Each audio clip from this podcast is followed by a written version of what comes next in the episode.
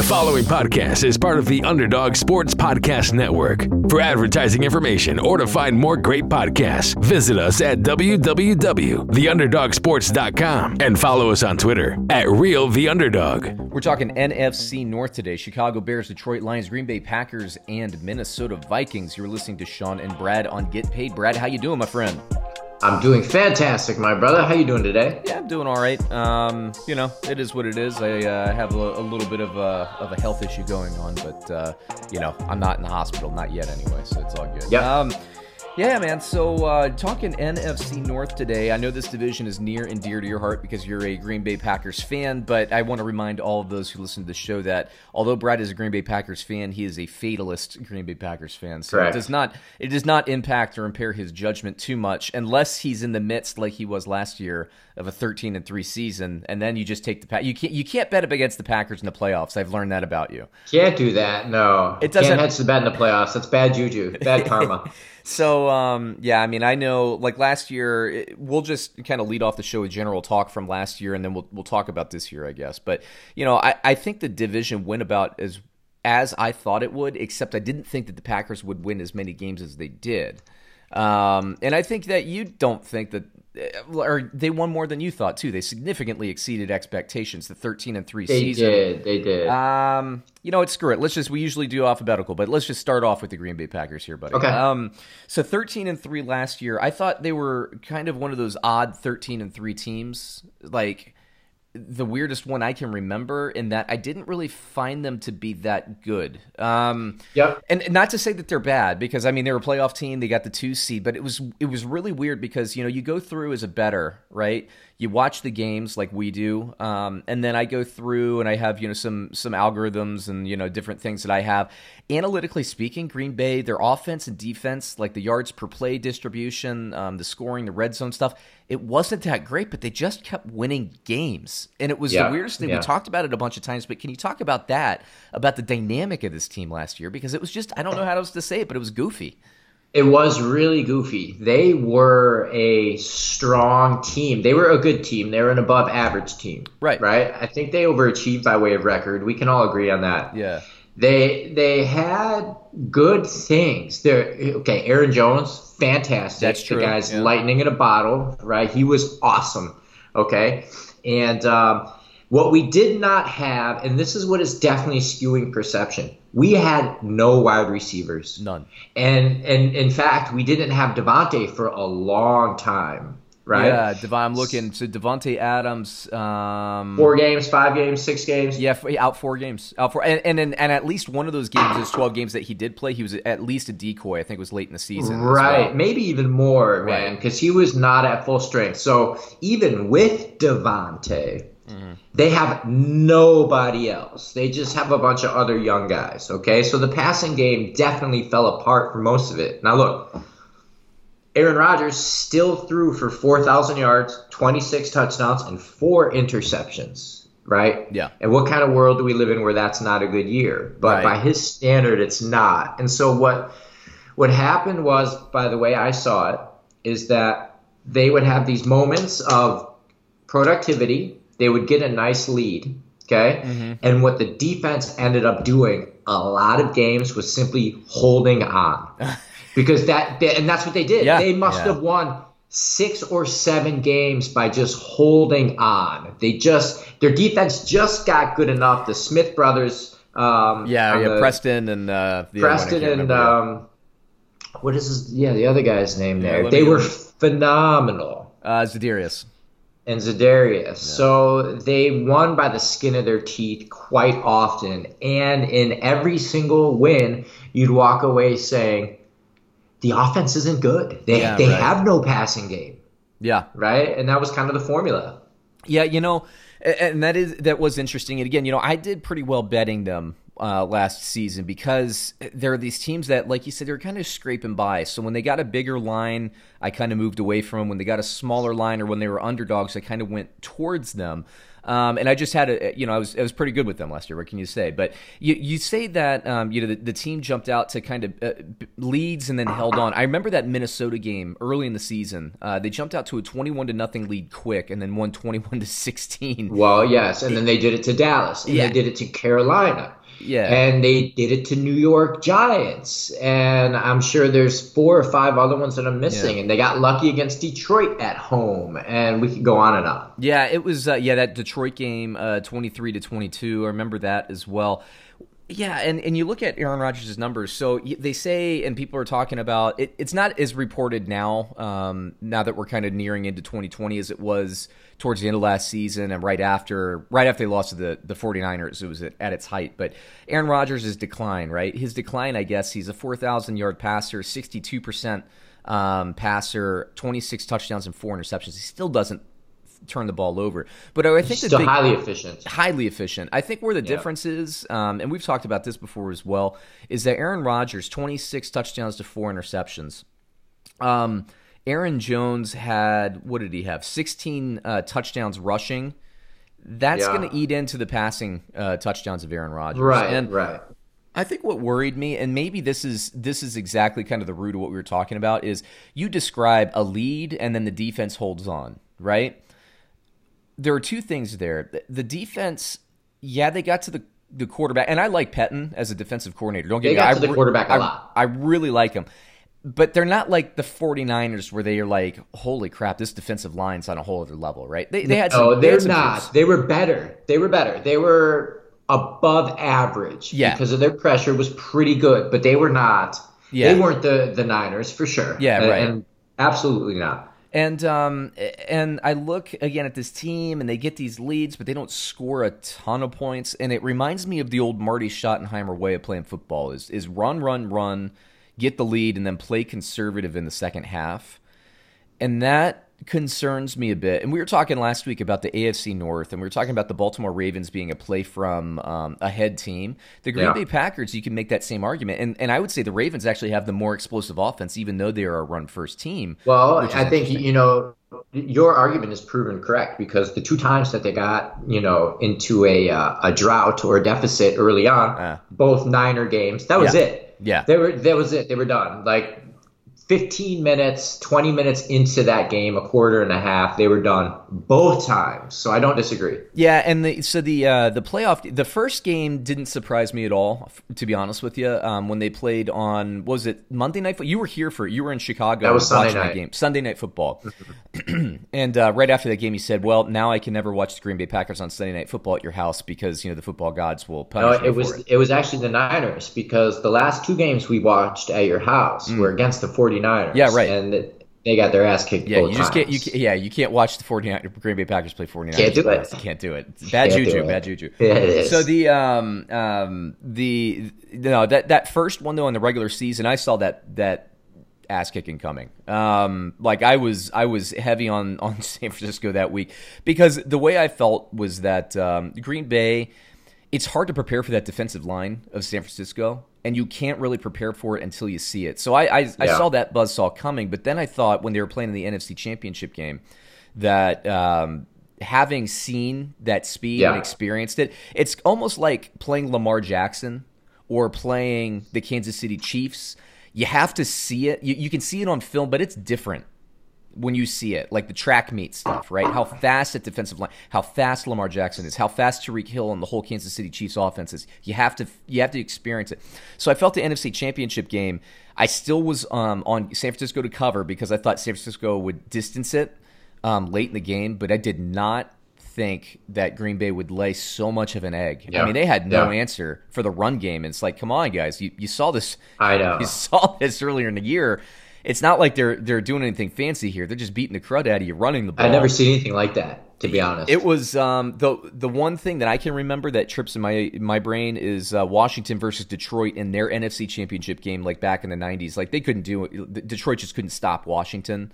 Uh, but that was, you know, it, it was just it, it is. It's it's rare to see that big of a butt kicking in the trenches. I know, I know, and I know. The, How could that be? Right? Yeah. How could there be such a disparity? What happens there? Yeah, and then what you touched on earlier about Aaron Rodgers and everybody talking about decline, and and again, it's it's less now, but right after this game, everybody's talking, especially Colin Cowherd, which we um, I think rightfully criticized.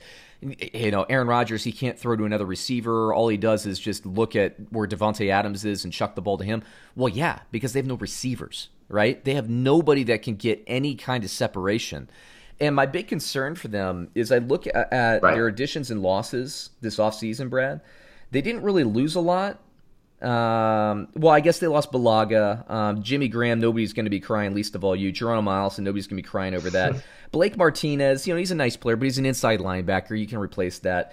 Uh, but who I liked they- him. Yeah, yeah, nice player, but is he, you know, is he the one that's, you know, the the keys to the franchise and your defensive No, side? no, not by any means. He Right. was he was strong. He was good. He can be replaced probably for cheaper. Yeah, right. And um, Yeah. and then I look at the additions, and they they got another um, um, basically a tackle and Devin Funchess.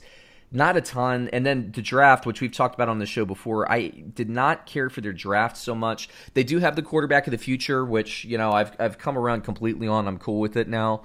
Um, but what what bothers me is they didn't really add any speed element to their receiving corps in the offseason. And you just said it. We talked about it. They're kind of a play from a head team. That gives me some pause. I still think they're like a playoff caliber team. Don't get me wrong.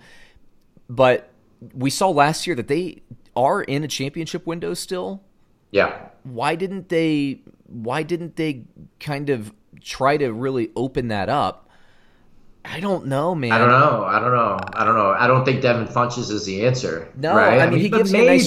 He's tall guy, gives you a nice other guy in the red zone, but you're you're looking at kind of like the New England Patriots last year. You're looking at you know these teams that have receivers that can't separate. Yeah. How many years of a how many years pro is is Funchess? Oh, he's. I mean, he was in in Carolina. I want to say at least five. My guess would Okay, be five good. to seven. right.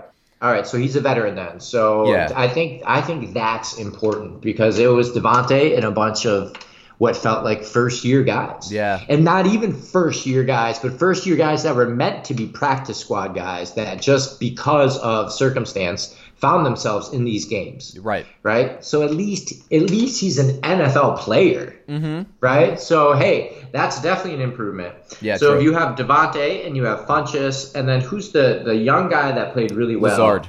Lazard. Yeah. Right? I actually like Lazard. Yeah, I like do. Lazard too. I like Lazard as a three or four. I think he's a fantastic three or four. Yeah. I, so uh, one thing that also concerns me about this offense is work in the middle of the field. No slot guy, you know, no like shifty slot guy like a Julian Edelman or even a poor man's Yeah. Julian, like Jamison Crowder or a poor man's Julian Edelman.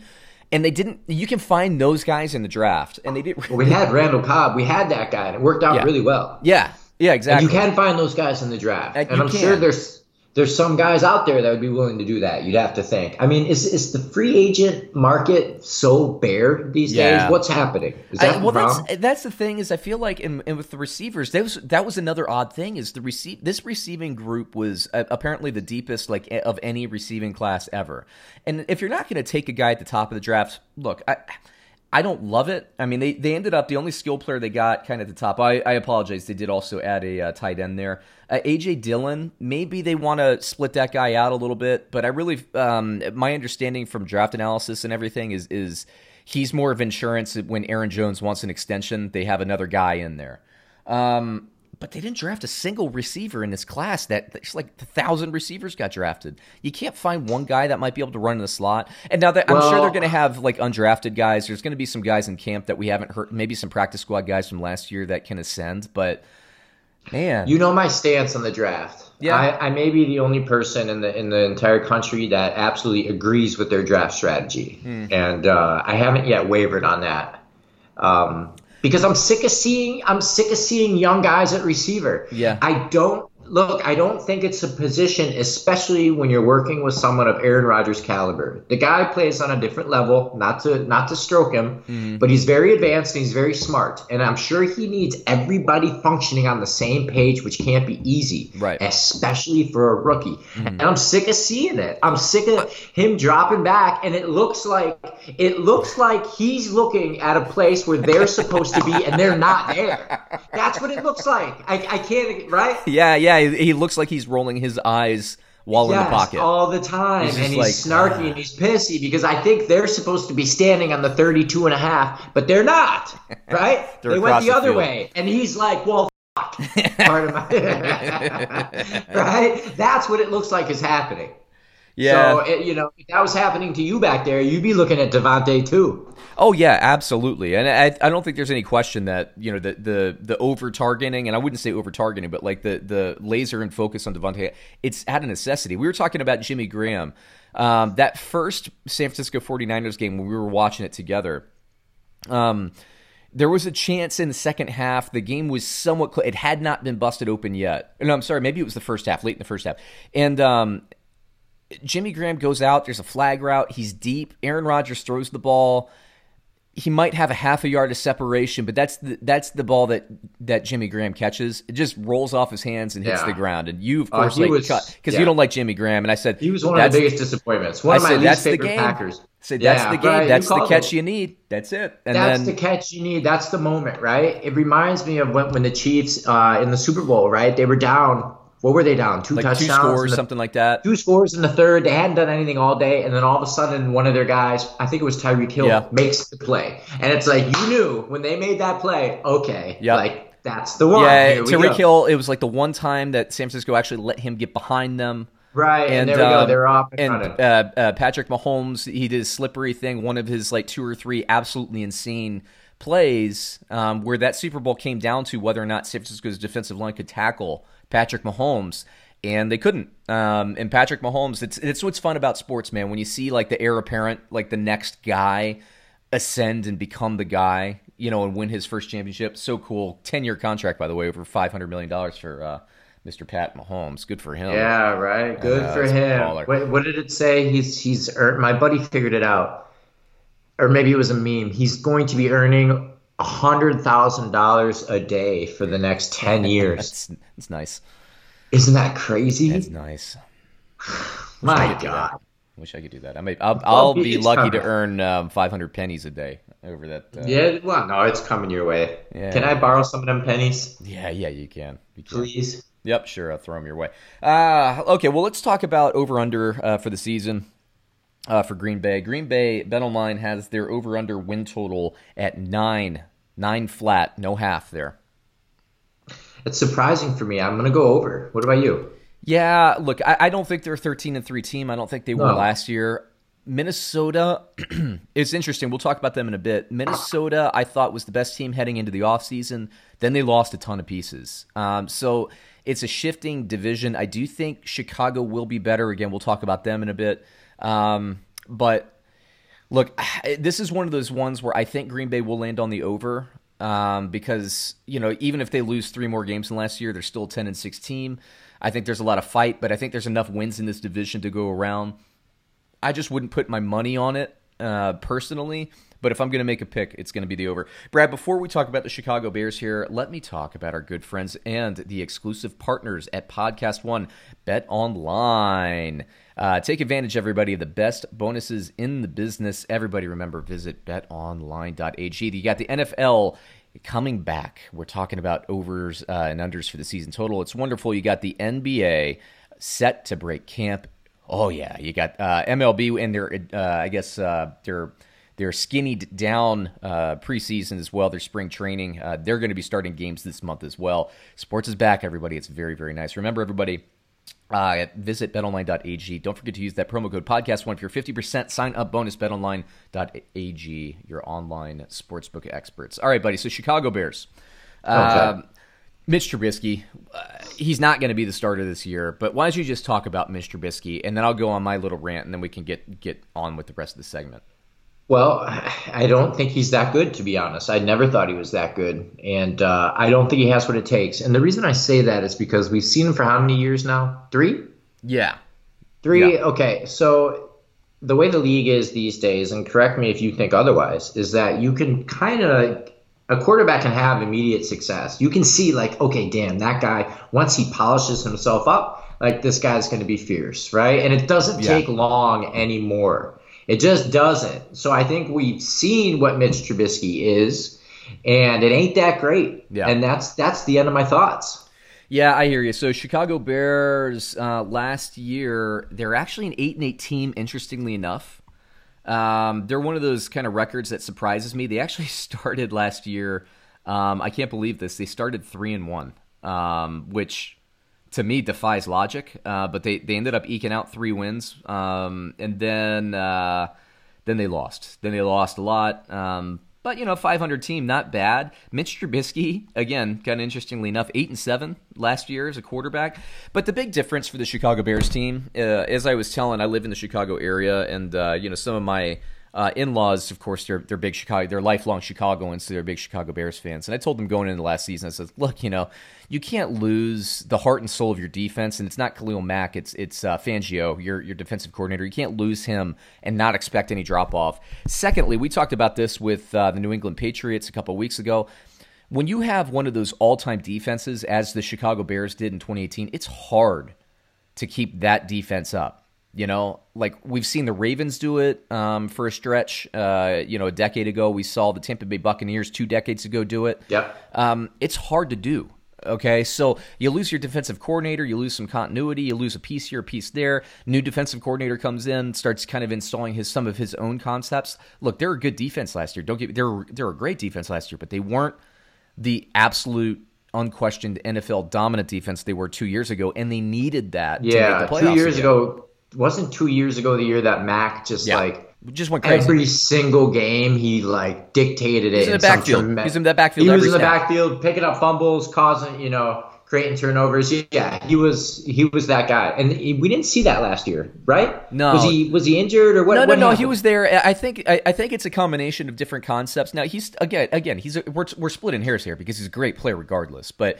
Um, it's just different, you know. You have a different defensive head, different defensive mind coming in there, thinking up ways. This guy's dreaming up ways to to put Khalil Mack in space.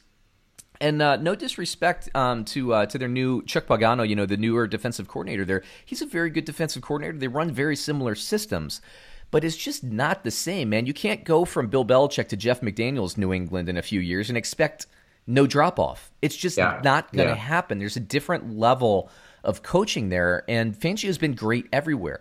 And so, like as I was telling again, these Chicago Bears fans is like, look, you're going to need Mitch Trubisky to step up in a big way this year. Um, NFL teams, you know, it was Matt Nagy is coming to his uh, his second season there. They they have a full offseason of, of tape. They have a full offseason of tape on Khalil Mack in the system. Um, they know what Pagano is going to want to do. Look, man, this is going to be a hard, this is it's not you, you can't just chalk up nine wins. Uh, that's not the way this this uh, this NFL works, especially in sure. this division with Green Bay and Minnesota. And right. so, like, I wasn't surprised by Chicago, um, but Trubisky was holding them back. Um, and I think that's pretty clear. And they're trying to make him a passer. And if you look at his stats, Brad, this is kind of funny too. If you look at his passing stats, he's a 63% passer. So you look at that and think, well, you know, I mean, okay, Aaron Rodgers is only 62% passer, but his yardage, Brad, 3,138. Yeah. Yeah, he's like uh, Dak Prescott light, Dak right? Prescott like light. as boring and like average and kind of mundane as we claim Dak Prescott to be. He's that, but even even more so or he's, less. He's like a slightly more efficient to me, Josh Allen um, without Josh Allen's size and ability to run people over on the goal line. Uh, mm-hmm. 17 touchdowns, 10 interceptions. Look, that's just not going to get it done. And that's yeah, why. That's not good. No. Um, and, and you're not going to win games like that. And that's why I was saying, you know, even even if the Chicago Bears defense was 90% of what they were in 2018, that's not going to be enough uh, uh, enough to get them into the playoffs because I didn't believe that Trubisky is going to take the next step, and that's where I think the Chicago fans, uh, at least locally, um, were arguing with me personally last year. So they thought Trubisky second year in this offense was going to take a step forward. I thought he was going to take a step back. Um, eight and seven, he did still have a winning record though, um, which again I look at this and coming into this, I would have thought the Bears were seven and nine, and he would have been under 500. Um, but he was eight and seven. Chase Daniel lost a game. Uh, but 17 touchdowns in today's NFL, man, come on, man. Uh, one touchdown pass a game, not going to get it done. Just not good enough, and that's that's the key here. Um, I really don't think there's any anything else to say. Now, the difference that we're going to get this year in 2020, Nick Foles is. I, would say 90 to 95 percent chance he's going to be the starter. I would be shocked if um, if Foles plays poorly enough that uh, Trubisky ends up unseating him as the starter. It is possible there will be a training camp battle, But Nick Foles coming in here, man, he he's got that mojo. He's almost got like that Ryan Fitzpatrick mojo. I don't really. I was just gonna say. I was just gonna say he's not he's not the best guy ever, but he could come in and throw for five touchdowns and create some type of energy.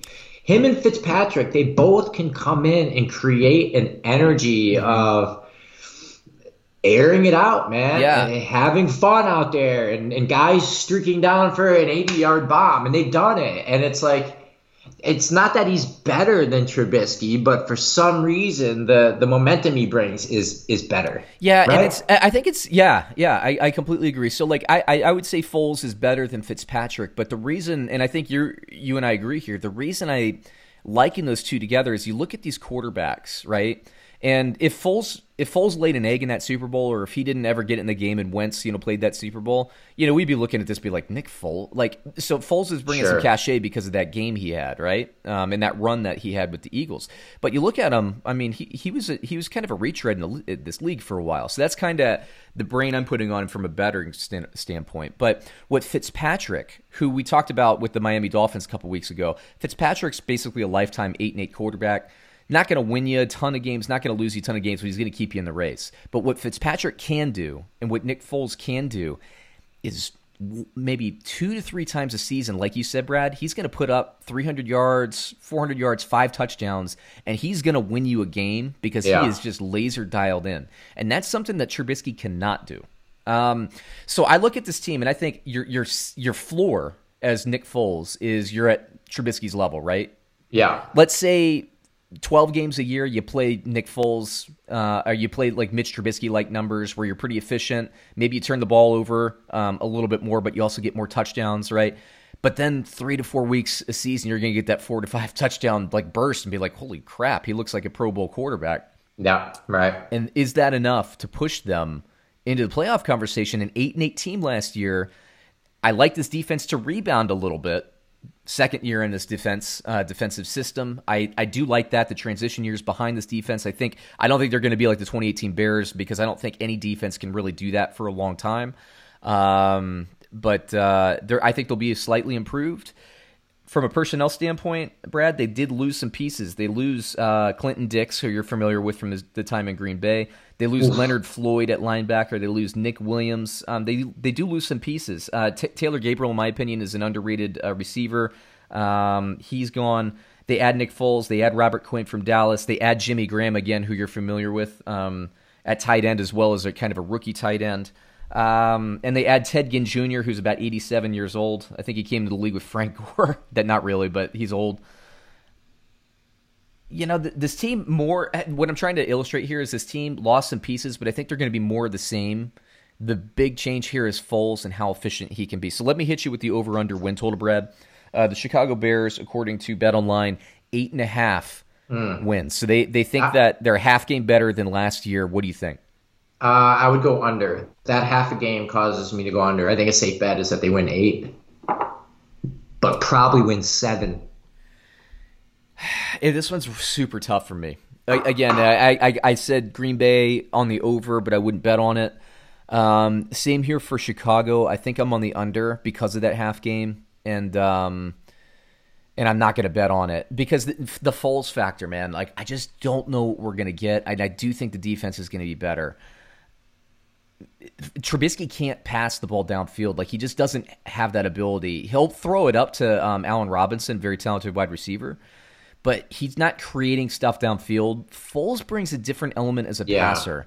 Yeah, I think Trubisky actually gets worse this year. I think there's more film on him. Yeah. I think that there, you know, I agree. they know his tendencies. He's not going to get better at this point. Last year, I think, would have been the year where he ascended and peaked, um, and obviously it didn't happen. So that's that's the wrap on that. Yeah, we saw them go on a run late in the year, and Trubisky for the first part of the year try. It was almost like you mentioned Dak Prescott, which is kind of funny um, because I, I think these are similar. Like Dak Prescott, it drives me crazy that he doesn't use his legs as much as I'd like him to, and that doesn't mean run. But like Russell Wilson, you'd think of him as a quarterback that uses his legs. He hasn't run in like two or three years, but he evades in the pocket. Patrick Mahomes isn't a runner, but he evades people in the pocket. Like like Dak Prescott you know, I think he's he's limiting himself by not using his athleticism. I think Trubisky was doing that early in the year. He did get a little bit more slippery and run a little bit more and, and, and move the offense. And I think he had to do that. I think he recognized that, hey, I'm not I'm not good enough to be a pocket passer, and I'm not going to be. So, yeah, I, am on the under here, man. I, I think that um, I think this division is a little bit tough. Green Bay and Minnesota, eh, not my favorite, right? So anyway, we'll wrap that up. Okay, next uh, team on the list here, we got the Detroit Lions. By the way, I've been forgetting to do this for the uh, audience here. 2020 Fantasy Football Almanac and Draft Guide, everybody, uh, is available. Don't worry about the 2020 season if you're worried about it being canceled. If you buy the book and sign up for the updates, I'll give you free updates for 2021 if there's any cancellation of games, but I'm not even worried about that.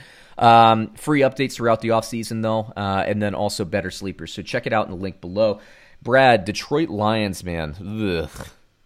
Yeah, yeah, is right. Uh, yeah, I, I, know. I know. Okay, I know. so look, let, let, let's talk about the good, okay? Um, let's find the good because I, I do not like Matt Patricia. And I don't think Detroit fans like Matt Patricia either. Ever since he came, he came in a little hot. I think he irked some of these uh, Detroit Lions like players and everything. You know, not a big believer um, in his coaching ability. But um, last year, Matt Stafford he was looking like one of the NFL's best passers last year, and then he got hurt and uh, you know with the back again, unfortunately, and uh, out for the rest of the season. So, eh, you know, they were okay. They were kind of hovering around that 500 mark when Matt Stafford got hurt. They have talented receivers; they can put up points. But then the rest, you know, this team goes uh, what were they? Uh, three twelve and one last year. Oof, oof. I think they were Detroit, three and four. Come on, man. Yeah, there were three. There were three, three, and one when Stafford got hurt. Um, and then they lost every game after that in the rest of the season. They couldn't get anything together, and they didn't have anything behind them at quarterback. But I don't know, man. Like I don't. I'm gonna hit you with the line later. You're gonna be. I think you're gonna be surprised at the line. So I'm gonna ask you to guess it later when we get to that segment. But okay. look, this team could put up points. I think they're kind of, kind of close to being on the verge of a 500 team. But Matt Stafford, man, he's had back injuries a couple times it's kind of giving me that Tony Romo vibe, man. Like, you know, is the next injury going to be the last one for Stafford? He's made a ton of money. Yeah, well, I mean, Stafford's one of those guys, that I remember talking about him when I was sitting in the help desk, right? Yeah, right. Is, yeah. This is 10, 12 years ago. So, uh, it's it's he's got to be on his way out. He's got to be on the descent, right? So he could be an injury away from that's it and being replaced. And to be honest, I think that I actually don't like it when Green Bay goes against Stafford. I feel like that's that's no easy yeah. victory, no matter what their record is, because he can ball and he's had a lot of success against against Green Bay. But I, I think he's the reason why their franchise hasn't moved up. I think he's one of those guys that keeps you in this weird limbo mm. because he's he has stats and he can play, but there's no real substance to it. We've spoken about this. I think the best thing for Detroit would be to move on, save that money, and just start over. Yeah, it is. You get you get to a point, and Detroit. I know Detroit fans will hate that because they love Stafford. I don't know if that's changed since you know he's getting older and, and all that stuff. Right? I think Carolina they like Panthers, him a little bit less. Yeah, Carolina Panthers fans used to love Cam Newton. They were ready for Teddy Bridgewater. You know, so so things do change. But let me tell you this, man. So eight games last year, dude was on pace for his best year in the NFL uh, in his NFL you know history, and he's had some big seasons. He's on pace for 5,000 yards again, um, close to 40 touchdowns and 10 interceptions. I mean, this dude was on pace for a monster year. And sure. I mean, it's just interesting. You get Kenny Golladay and Marvin Jones back there uh, receiving the ball, and they actually added some pieces in the offense this year. So this team, you know, is interesting. But to me, like the the problem, the problem is Matt Patricia. I just have never been a yeah. believer in him, man. Like I feel like we talked about this, uh, I think last week, uh, maybe with Cincinnati and uh, and and Taylor. There's Zac Taylor. It's you know sometimes you see a coach, and we compared him uh, Zac Taylor to uh, to uh, Bolles in um, Miami. Sometimes you watch a team, right? Like the Miami Dolphins last year. You see this team, and they they're losing. They're getting their butts kicked, but they're the entire defense is swarming to the football, and they're trying, right? When you see that, you're like, this team likes their head coach and they're buying in. Then you see a team like Cincinnati last year, or you see Detroit the last two years with Matt Patricia, and you see them just not fighting for their coach. I don't think they like Matt Patricia. I think yeah, he lost maybe them. Don't. You know, it's it's it can't you know to get a, a group of alpha males to buy into what you're trying to do can't be easy No. right and i don't think that as a coordinator or whatever he was in New England. new england everyone's bought in because it's Belichick's system, and he's got to buy into it. It's not his system. He's Yeah, he's right. bought in, right? Right. You don't have to create that culture. You're in it, and if you're not on board, you're out, right? And and these Um, days, the idea of old school football management, I think, is dead. Like Belichick gets away with it because he's had success and he's been in New England so long. If Belichick moved on to a different franchise, maybe Belichick gets away with it. But it's I don't think Matt Patricia, who was up and down as a coordinator, he's a defensive coordinator, so it's Belichick's defense anyway. He comes in and he tries to instill the Patriot way in an organization that already has some talent there, and they've had playoff runs with with other coaches in the past. I just, I, just think he lost them from day one, and you know he's been systematically getting rid of their best defensive players. Interestingly, because the defensive they don't like him. You got a safety that they got rid of uh, in the middle of the season last year. Darius Slay they get rid of this year, um, who's gone to Philadelphia. I just, man, I don't like the management, and it's not even about the team. To me, it's it's like Stafford. I can see it in this offense. I like I like the offensive coordinator. I like Darrell Bevell a lot. Um, you had DeAndre Swift in the draft. I think your running backs are much better. There were some injury issues last year. We talked about the receivers. Uh, T.J. Hockenson, I think, is underrated. He came in with a lot of hype last year. Uh, didn't hit expectations, but again, Matthew Stafford was out for eight games, so he didn't really have a lot of chance to hit expectations. I, there is a lot to like on the offensive side of the ball, but the defense, man, I think I think Patricia has really screwed this franchise, um, and I think they need to get rid of him. I think that you know there is something to say about continuity, and I do like giving coaches continuity when I see that the players have bought in. But what they did basically this offseason, I think, is they handed the keys. Uh, they imported a bunch of old New England guys. Um, Harmon they get, uh, Danny Shelton they get. Um, you know, Matt Patricia basically, I think, has the next year to say, hey, look, we better see some improvement here because he's gone from six and ten his first season to three uh, three twelve and one his uh, second season into whatever this is going to be. I don't know, man. I get rid of Patricia. I would rather have Darrell Bevell as the head coach if I'm a Yeah, Detroit right. Lions fan. I just, Right. I would. I'm sorry, I would. You know, would. I know that Cowherd comes out with some stuff that's a little bit ludicrous and off the wall. Like you don't want your quarterback to wear a backwards hat. Yeah, yeah. Um, but I think he's onto something with the fact that Patricia, just much like the Cleveland Browns head coach, whoever that fat piece of crap was, what was his name? oh, Kitchens, Freddie Kitchens. Yeah. Kitchen. You just kind of like that's that's not a head coach. That guy right there is not a head coach. Yeah. And that doesn't mean he can't be a linebacker coach, and that mm-hmm. doesn't mean he can't be a D coordinator, and that's awesome to be those things. Mm. But if, but by way of, of head coach, creating culture, getting others to believe you, to be smart enough to get people to buy in, it's a whole different ballgame. Yeah, it is a whole different ball game. And I'll say this, we, because we rail on the new the idea of the New England Patriots um, coordinator, right? I just mentioned uh, Brian Flores in um, in Miami. Uh, I, I I railed against the hiring because I don't like New England Patriots coordinators. I think he did a fantastic job in his first year, and I think Miami's going to surprise some people this year again because he he has buy-in. You look at Mike Tomlin, who we talked about last week. Tomlin has that locker room, man. They'll fight for him. Um, Joe Judge, another New England Patriots coordinator, special teams coordinator, who's now the head coach of the New, New York Giants. I feel like he might have some juice there. Um, we'll see what happens there. I just don't think Patricia's it. I think Detroit would be better off if they fire him and go to Darrell Bevell. We'll see what happens. But what do you think, Brad? If I asked you what what you would say would be the odds, like if you placed an over under, if you were Vegas, right, you're putting over under on the Detroit Lions season win total, what would you, what would the line be from your point of view? I think having Stafford and he's competent. Um, I would put it at six, six and a half. That's exactly where it is, six and a half. Oh, okay. So let me ask you now, as a bettor, which side do you want to be on in that half game? Uh, hmm. Yeah, I On that half game, on that half game, uh, I would go under. That's a tough bet, man. It is a tough bet. I, You know- you know, I, I think Green Bay and Minnesota swallow up a lot of those wins. To be honest, And Chicago will be tough. better. And Chicago, yeah, right. I think they get they get the wins also. Just basically like it's always been happening. Yeah, right. It's man, that's a tough one. I came into this segment fully ready to go on the under, and just man, Stafford is Stafford is good enough. I think this year, if he can stay healthy, to win seven games. I think I think they could be a seven and nine team. I have no faith that Patricia can get anything done. So this team is going to have to outscore people. Man, this is a tough bet. This is a really tough bet. I don't like any of the bets so far. I don't like any of the value in this division from what we've been talking about. I'm gonna I'm gonna take the bold move. I'll go on the over.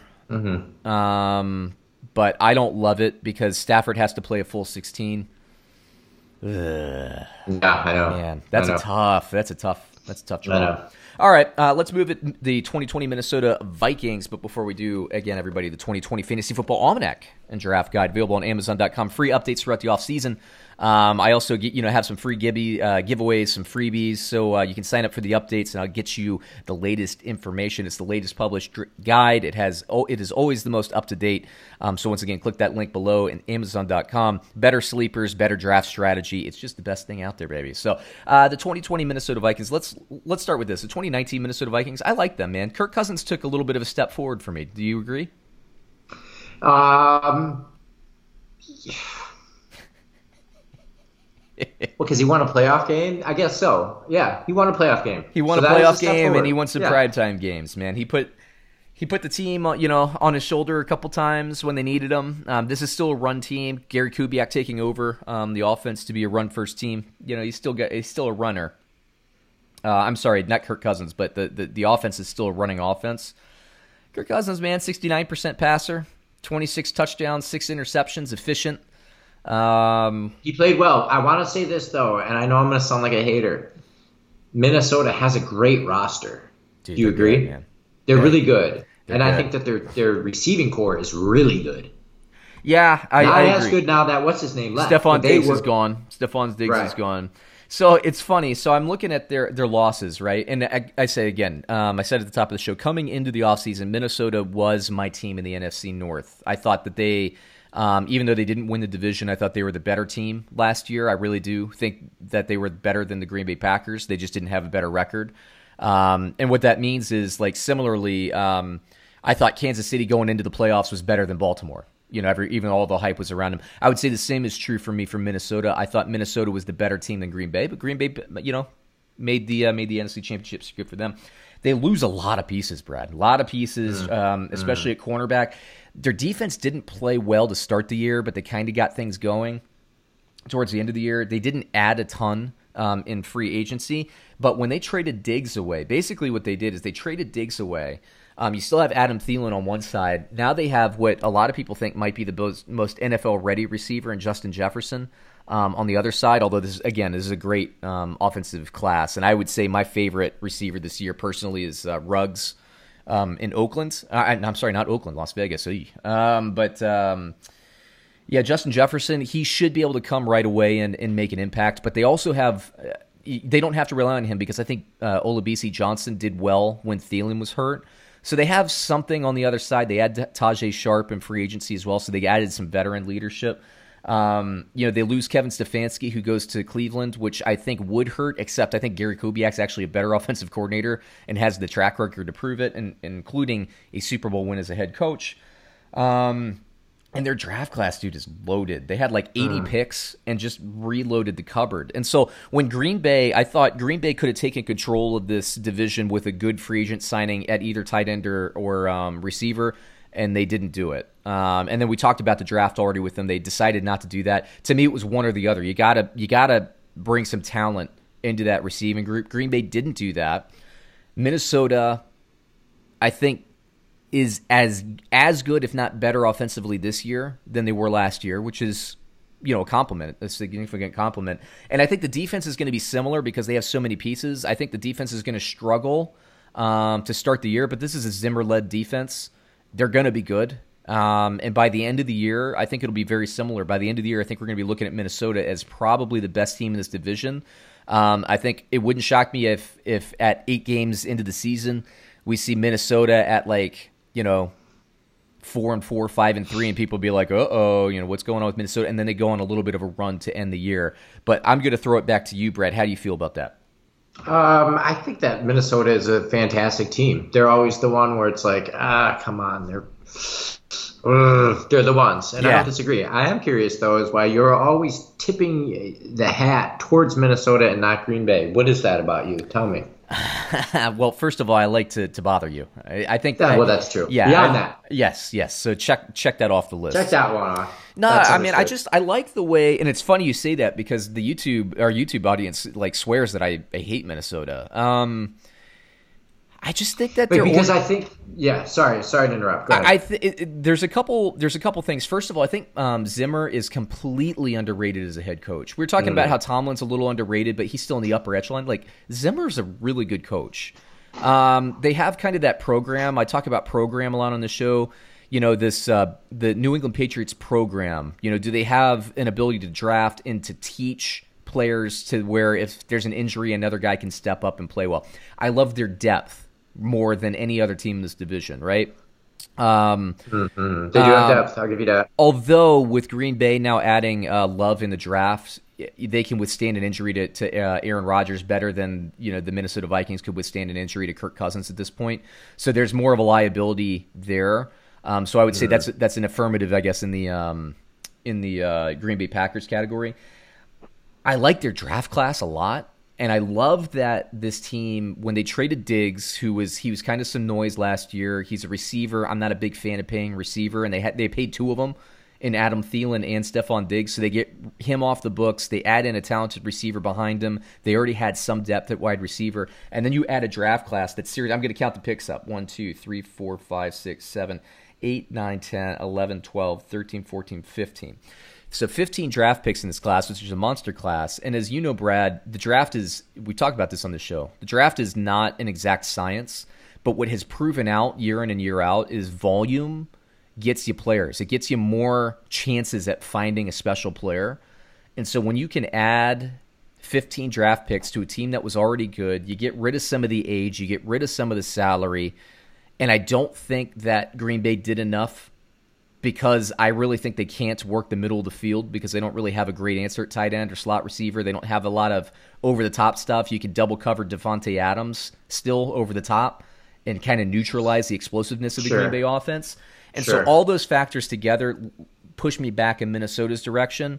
Whereas Green Bay, literally, if they had added a speed, like if they had made a splurge inside Robbie Anderson, who's not the, the best receiver of all time, but he gives you some over the top potential. If they had signed sure. him, Green Bay would have Something, anybody, Anybody. anything. I know, I know. if they anybody. had if they had signed Robbie Anderson, they would have been back to possibly NFC Championship game, but definitely um, divisional round playoff uh, and best team in the division for 2020.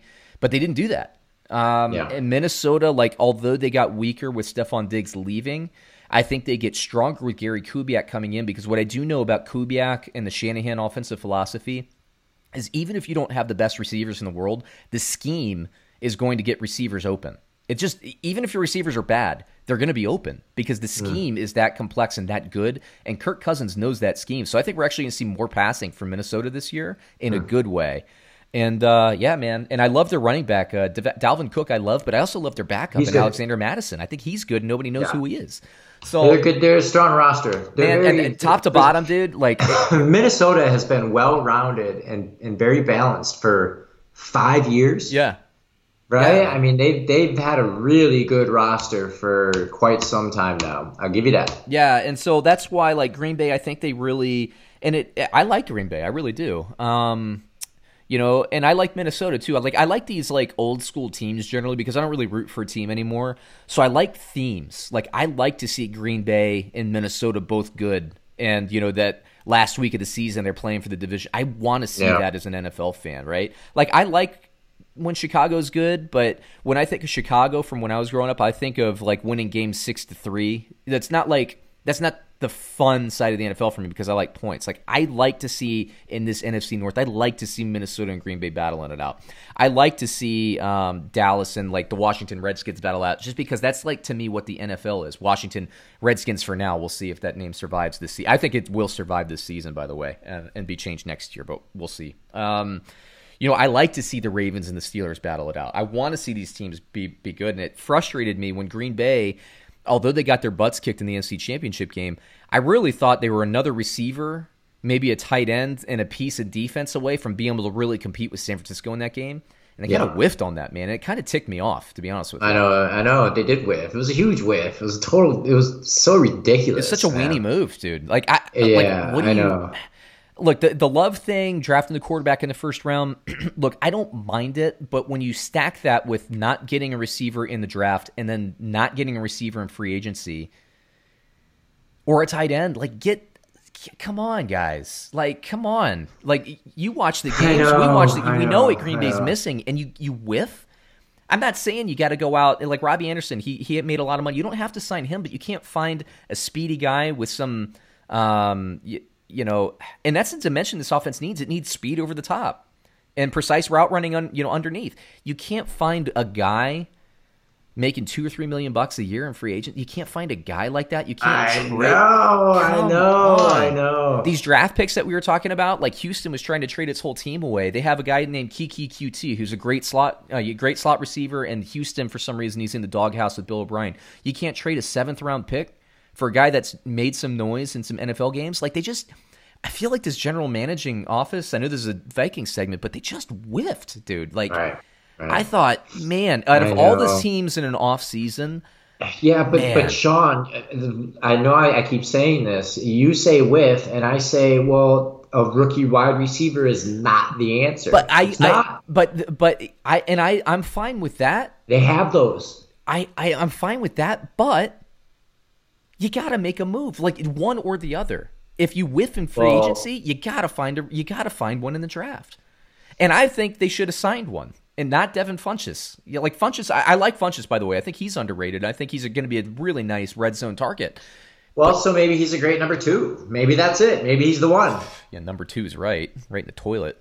Yeah. Well, So Minnesota, like I'm, I'm sorry, I think their organization is just kind of running circles around the Green Bay Packers organization at this point. With respect to the to the Brian Love pick, I think you know getting your neck your quarterback that's going to be able to run that offense for the next ten years. I think fantastic. They, they can do that, but gosh, man, give them some weapons. Aaron Rodgers, we're just talking about it.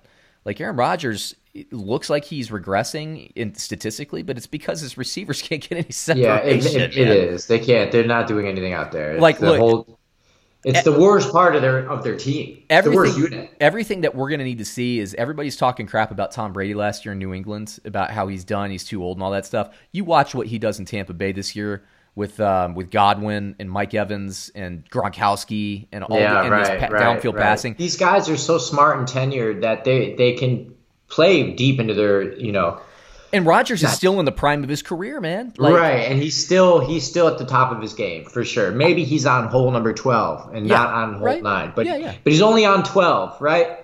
Still a lot of golf some- left, right? some- he's got a lot of balls to hit left. Yeah, man. So like, I, I, I think if I'm Rodgers, I'd be pissed. Um, Minnesota, I think what with what they did this offense or uh, this offseason, I really think that they've, as an organization, moved to the class of the division. Um, whereas Green Bay could have actually, I always felt like Minnesota would probably be the better long-term sustainable organization, but I felt like Green Bay could take the take the reins for the next like two years, maybe three years.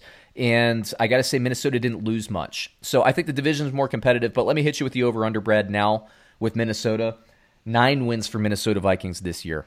I'll go over. Yeah, I'm safe on the Yeah. over. They're my favorite team in the division this year. So I was over on the Packers, kind of inch over, and um, and I'm I'm over. This is the best value I think in the division. Uh, Minnesota Vikings. The only re- re- way they wouldn't hit the over is if Kirk Cousins gets hurt and they have to go to a backup that they don't like. So. There it is, brother. Um, everybody, I think that's the show. Every, uh, you can check out the 2020 Fantasy Football Almanac and Draft Guide. Once again, Amazon.com. Better sleepers, uh, better draft strategy, free updates throughout the offseason. Click the link below. We're about to hit camp, everybody. We're like only like a week away from training camp, which is fantastic. Uh, so check that out. Brad, anything else to uh, to say to the crowd before we really uh, uh, close down the show? Let's all keep our fingers crossed for football actually happening. Yeah, I know. I think I think it will, man. But let's hope you know. Let's hope people don't screw it up. Let's just say that. Um, hey, everybody out there, uh, stay healthy, go out, make some bets, and get paid. You wanna get paid? Then get paid. Sean and Brad help you with the games. From the fantasy to the gambling, we the NFL experts help you win. You better tune in for the two hosts. They know everything from the players to the coaches. So get paid on a Sunday, cause the team right here know the game the most. From Shot Town to the Florida coast, got swag, got butter with the toast. Brad's a washed up model, don't hate on that. Sean writes the fantasy football almanac. So quit that losing time to win. We talk fantasy or real, whatever you win, you're gonna wish this podcast never end. Now get ready for the best show to begin. Let's go.